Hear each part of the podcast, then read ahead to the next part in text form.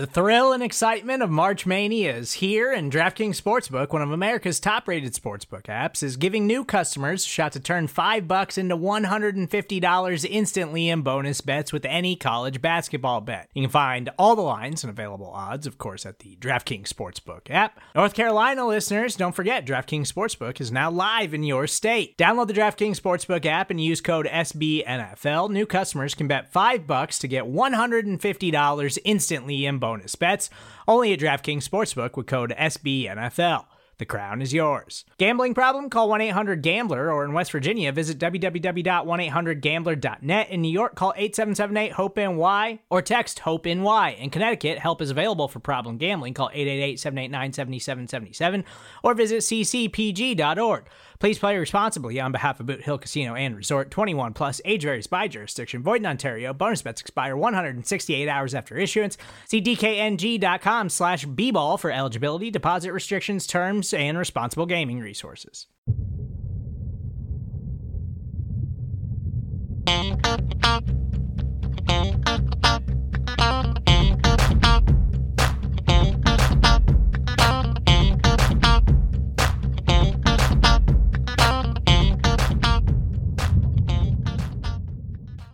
Hey there, Buffalo Bills fans, and welcome back to Believe, a Buffalo Bills fan podcast here on BuffaloRumblings.com and everywhere else you go to get your podcasts, including on Apple and Google Play and Stitcher and TuneIn and Podbay. And there's so many platforms you can go to get this podcast. The easiest way is to go and search for the Buffalo Rumblings network of podcasts on those platforms, and you will get a chance to see all of the podcasts that fall under the Buffalo Rumblings family of podcasts. My name is John Boccacino, being joined now by Jamie D'Amico here on Believe, a Buffalo Bills fan podcast, as we are breaking down the very first win of the 2019 season. Now, I know it doesn't count in the race for a playoff berth and it doesn't count in the real life standings, but it was nice to go out there Thursday night and see the Buffalo Bills earn a 24 to 16 win over the Indianapolis Colts at New Era Field once the rain passed uh, during the preseason around five o'clock uh, before the game started, it was an awesome weather night for some football. The crowd on Kids Day was very enthusiastic. We saw a lot of familiar faces uh, both on the field and for those of us that went to the game, it was a good opportunity to catch up with friends from years past. It's always nice to kind of shake off the rust and get to a game that you can have fun, you can see some observations, but it doesn't count uh, on the standings. And I say that, Jamie, with all sincerity, because a lot of people will overreact to what happens in a preseason game. But for me, I'm just pleased that A, the Bills got a win, B, there were some really cool moments we're going to talk about during the game, and C, there were very few injuries, especially when it comes to a wide receiver named Zay Jones, who I thought really could have been in trouble after taking a big hit near the goal line. It's great that um, you know the injuries didn't mount the way they could have, although we did see some more of that along the offensive line. But I have to agree with you. You know, I am the person who goes out there and preaches to everybody that the preseason doesn't matter. Don't get too excited. Don't get too high. Don't get too low it doesn't count. It's mostly people that are never going to have an NFL career. And then the Bills go out, they win the first one. There's some live bullets flying, and I'm thinking to myself, boy, that was fun. I'm so glad football is back. that is true, Jamie. It's a very, you know, you can't get to the regular season without having those four preseason games, although I really wish in the next collective bargaining agreement they would look long and hard at reducing the number of preseason games at least by one because even for the guys that are at the bottom of the roster fighting and fighting to make the roster spots, you know, they're seeing a lot of snaps on the field.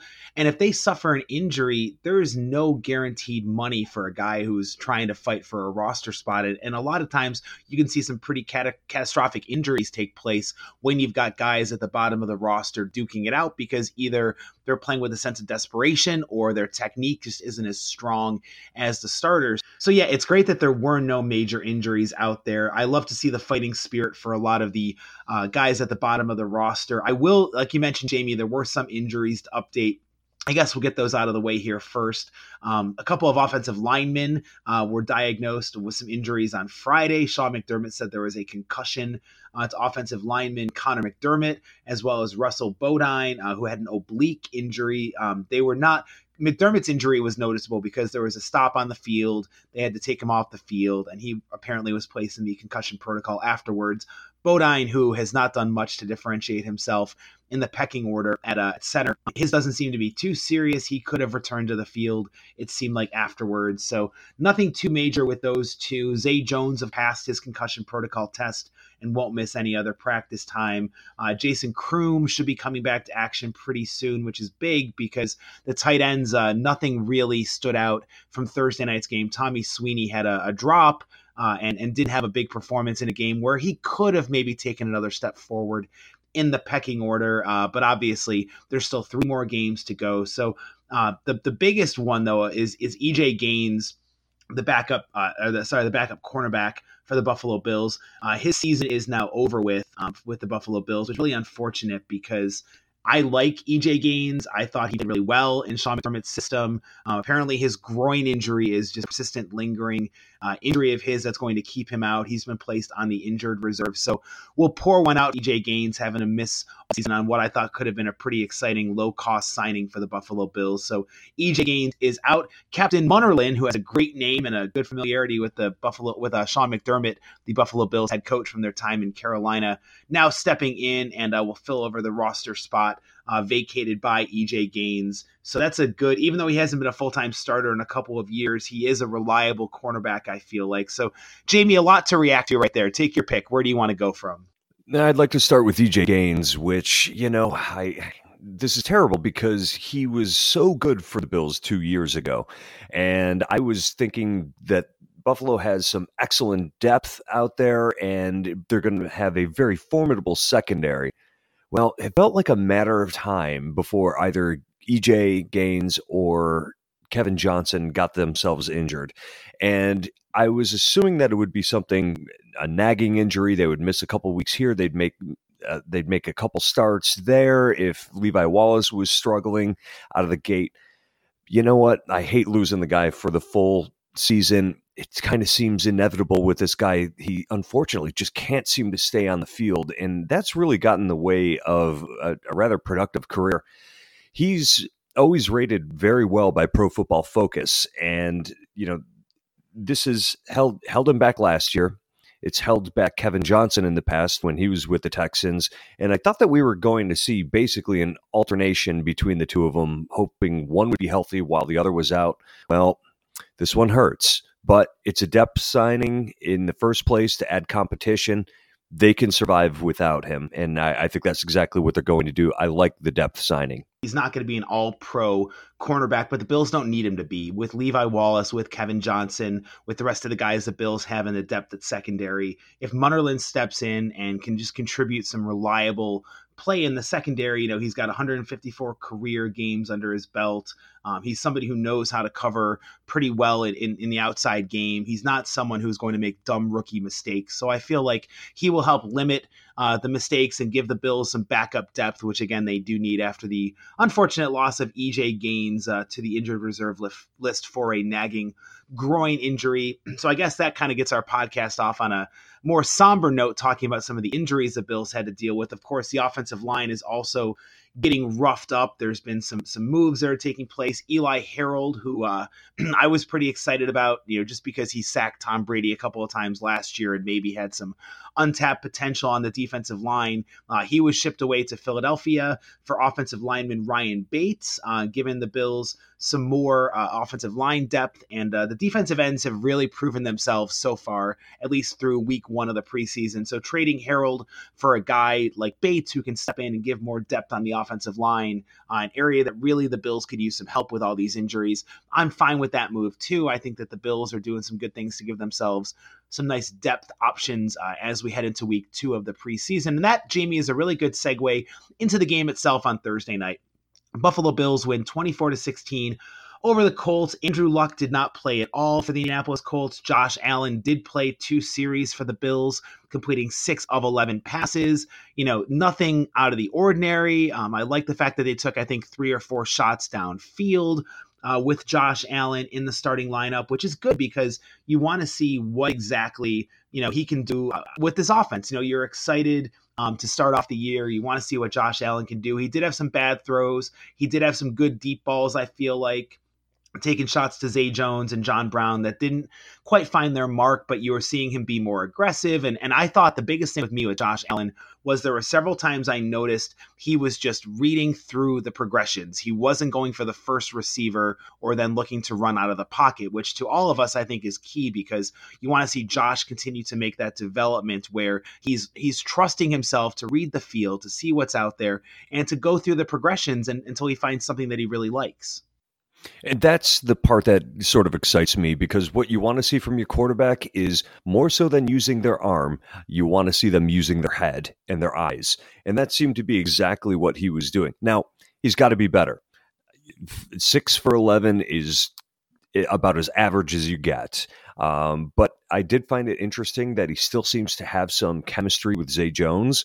It's coming around. It looked like he was looking for Cole Beasley underneath, which is something that has it's been a subject that we've talked about here on Believe, something that we really need to see happen in order for Josh Allen to take a step forward. But this, it's a step in the right direction. He's got to get better. There's no doubt about that. You can't be throwing around 50% and be successful in this league. But I like what we're seeing. This is a young player developing, and that's what we wanted to see. We're going to see probably another step forward uh, through the rest of the preseason. It, like we've said in the past, development is not linear. However, this is a really good sign. You can tell that there's been a, a, lot of thought going into his play during the offseason here, and we're getting to see some of that come to fruition.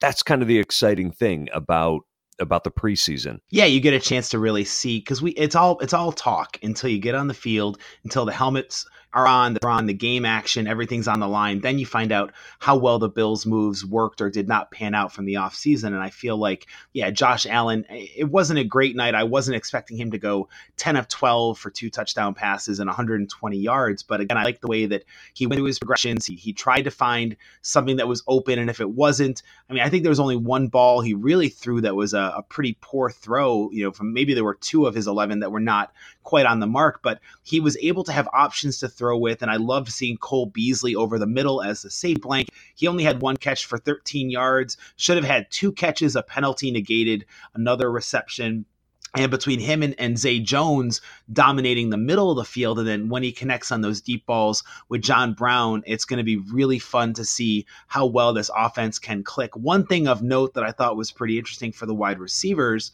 um, besides Cole Beasley having a pretty nice debut despite only having the one catch again, his presence was clearly felt out there as a threat where they felt like they had to pay respect every time he would come over the middle. But to me, the one pretty interesting note was I don't think Robert Foster had a single snap with the first team offense uh, with Josh Allen on the field, which might go a long way towards showing how this Bills brass feels about their wide receivers and their pecking order. It looks like Robert Foster is slipping. Apparently, he has not had the best preseason. And he was a great storyline from last year, talking about rededicating himself to his craft and really playing well at the end of last year. You always have to worry about players that are, you know, you don't expect them to really produce and then they do is it lightning in a bottle and are they going to regress to what their mean is? Or is it something that has been discovered? I'm worried that he's regressing to his mean. It looks like he's going to make the team based on what he did last year.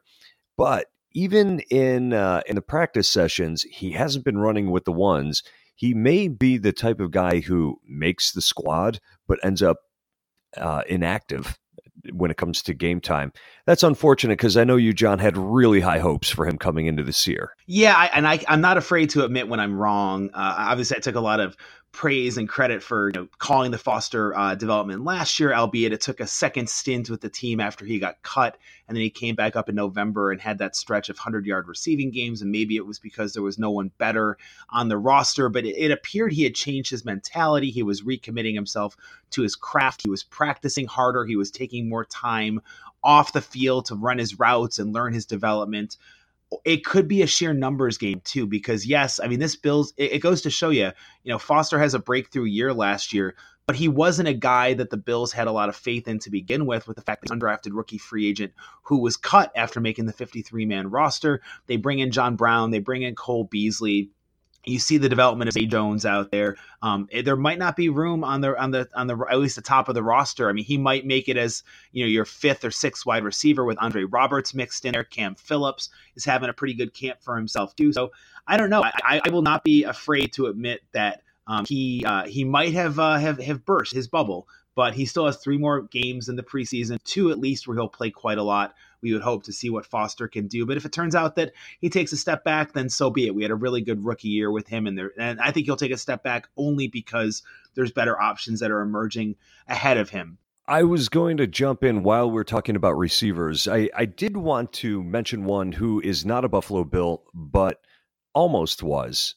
Antonio Brown. Have you been following this? Yeah, I you know I haven't gone to my latest uh, cryotherapy sessions for for this week, but I think when I do, I'll make sure I wear some socks and shoes.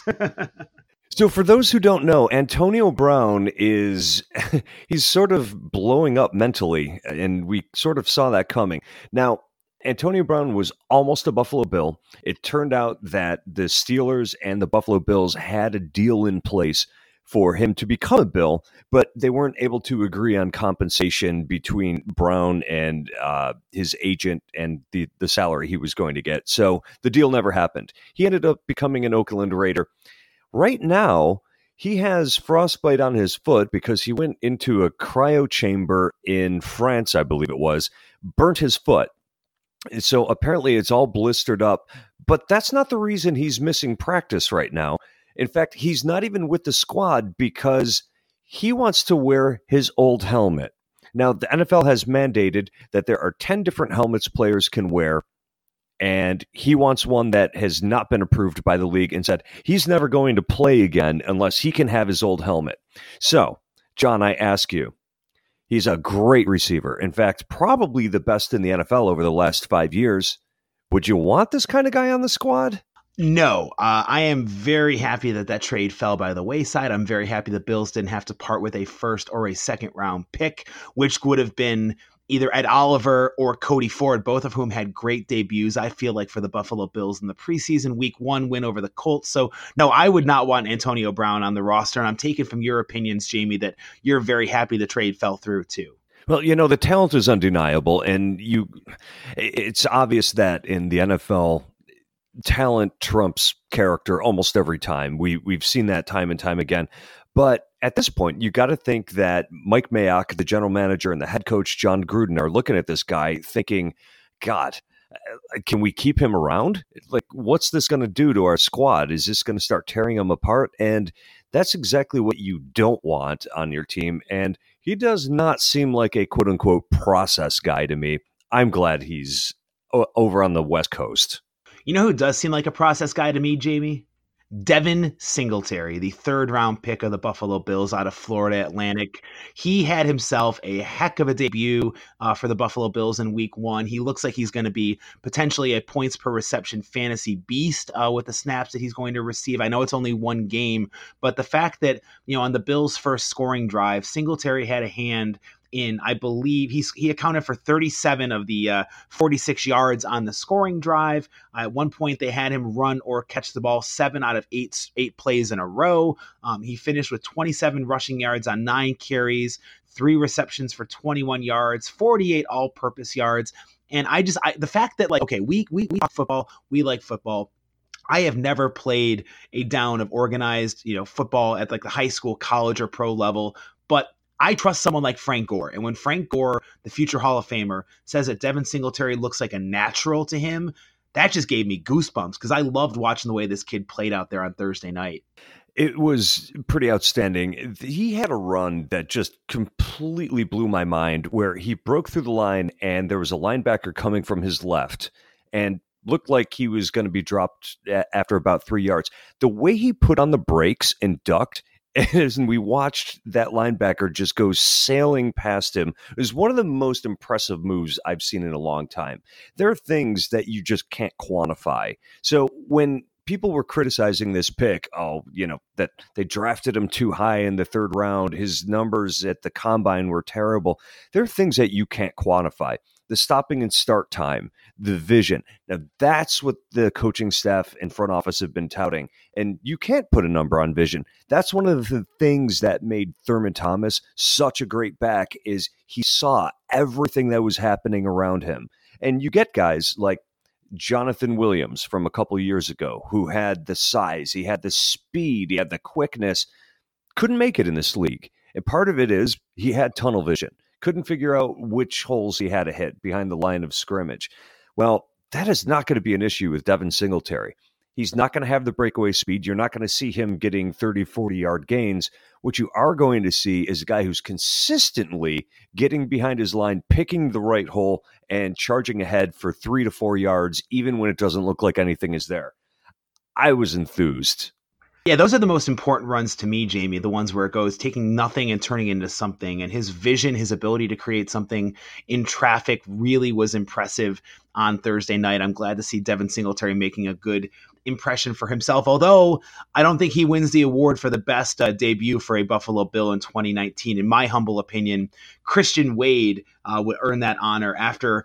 You, you can't script this any better the guy, former rugby star, comes over via the NFL Europe uh, and comes and signs with the Buffalo Bills. And the very first time he touches the ball, 65 yard touchdown run in the fourth quarter, an unbelievable moment. You, the speed that Christian Wade displayed, he didn't know, I don't think he knew exactly where the play was supposed to fully go. He admitted as much afterwards that the blocking, he's still learning a bit about the schemes and where he's supposed to be and where the holes are going to be. But that breakaway speed, when he got to midfield, he shifted into another turbo mode where it was good night, bye bye, take it to the house for a touchdown. It was an awesome moment. Seeing him get mobbed by his teammates afterwards and celebrating that's just one of those things where, like, to me, that was an awesome debut. I think Christian Wade's a great practice squad candidate. I think he's still extremely raw and rough around the edges. But the, you, you talk about quantifying numbers, the speed that Wade showed out there, you can't coach that. So I think they should take a chance on him and keep him on the practice squad.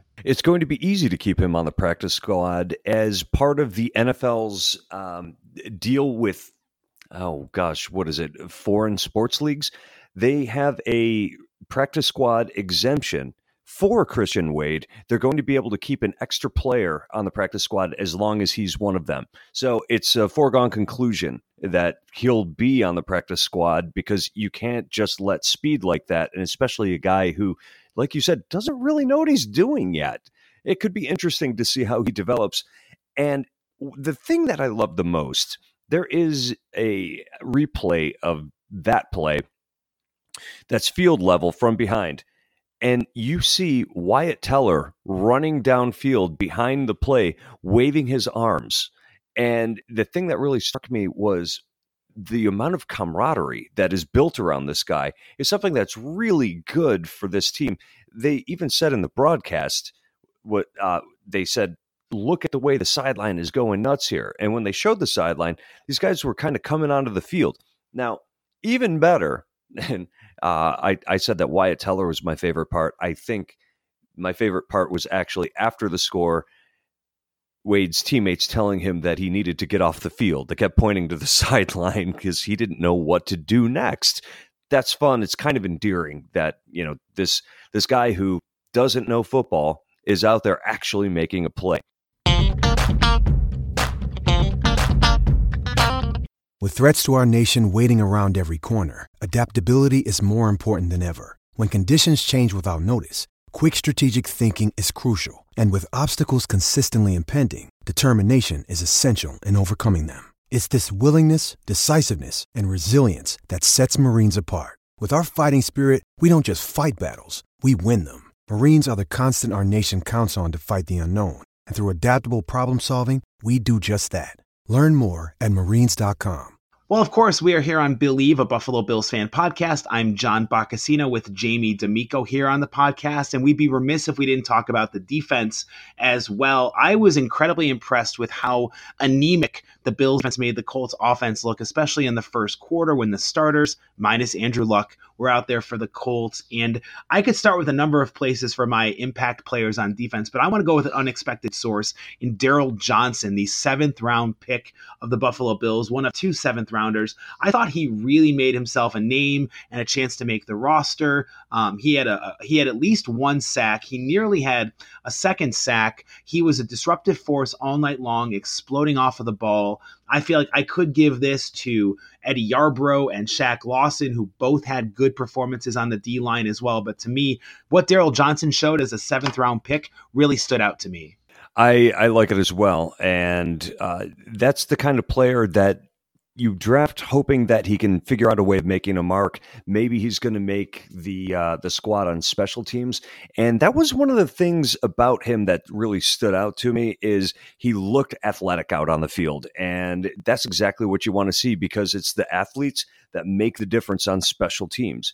And you know this this coaching staff they they've shown that they have a specific type of player, and amongst that type the traits for that type are guys that can move around. All you have to do is take a look at Tremaine Edmunds, and you see the type of player that they're looking for.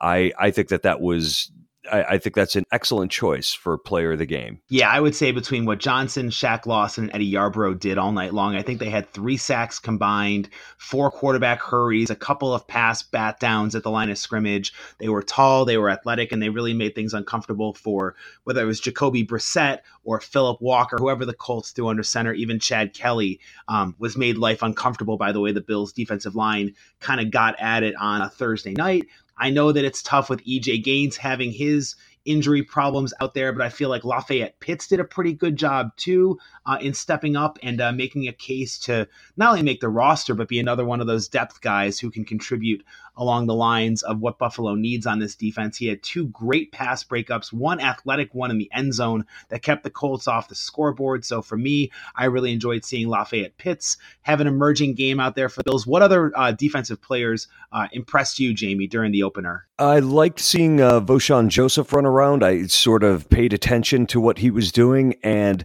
uh, Jaquan Johnson was uh, he had seven tackles and one assist. That's a that's a busy night for for the young man. And I, you know, all in all, I really liked what I saw from the secondary. It looked like there was some excellent communication out there.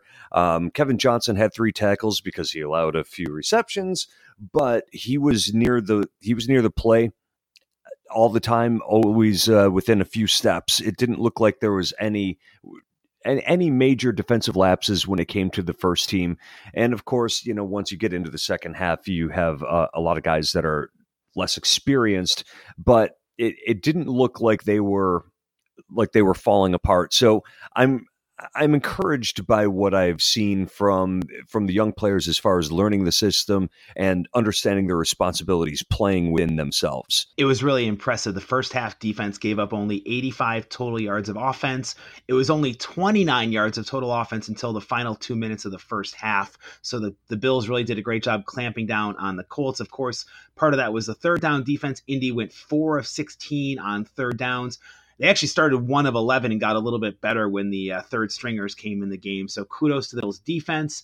On the arrow down uh, possibilities out there, obviously, we all think Stephen Hauschka is a, a, pretty good, reliable kicker. The doink in the first half uh, was pretty disappointing after the Bills had gotten in position to get some points on the board. But to me, Robert Foster was one who was a big disappointment, and Russell Bodine and TJ Yeldon were two others. I thought Yeldon had a good chance to really make an impact on this team as a pass catcher out of the backfield, but with Singletary's emergence, with Marcus Murphy being able to play special teams, I don't know if TJ Yeldon has a spot on this roster when uh, when they get whittled down to 53 you know, I was I was happy about the signing too. It looks like there just isn't going to be space for TJ Yeldon. He's a talented guy and he's going to land on his feet somewhere in this league, but it's not going to be on the Buffalo Bills. Um, and when it comes to arrow down, I, I do want to point out that while the defense I thought was solid overall, Chad Kelly, Jim Kelly's nephew, Buffalo native, he was 13 for 19.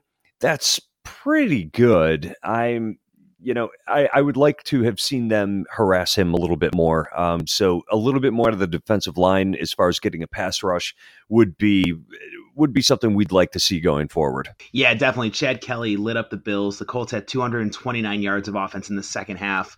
Again, mostly against third stringers, but whether they're backups or not, the guys need to clamp down and and limit the uh, the opposing offense to downfield the way they did under Chad Kelly. Uh, so a little disappointment for some of the backups uh, for the Buffalo Bills. One more battle I want to mention. It's not offense or defense. It's the special teams aspect. I mentioned Stephen Hauschka missing the kick, but to me, the biggest uh, downer, if you will, for the special teams game was Corey Bojorquez, who has clearly put himself behind Corey Carter in the punting battle.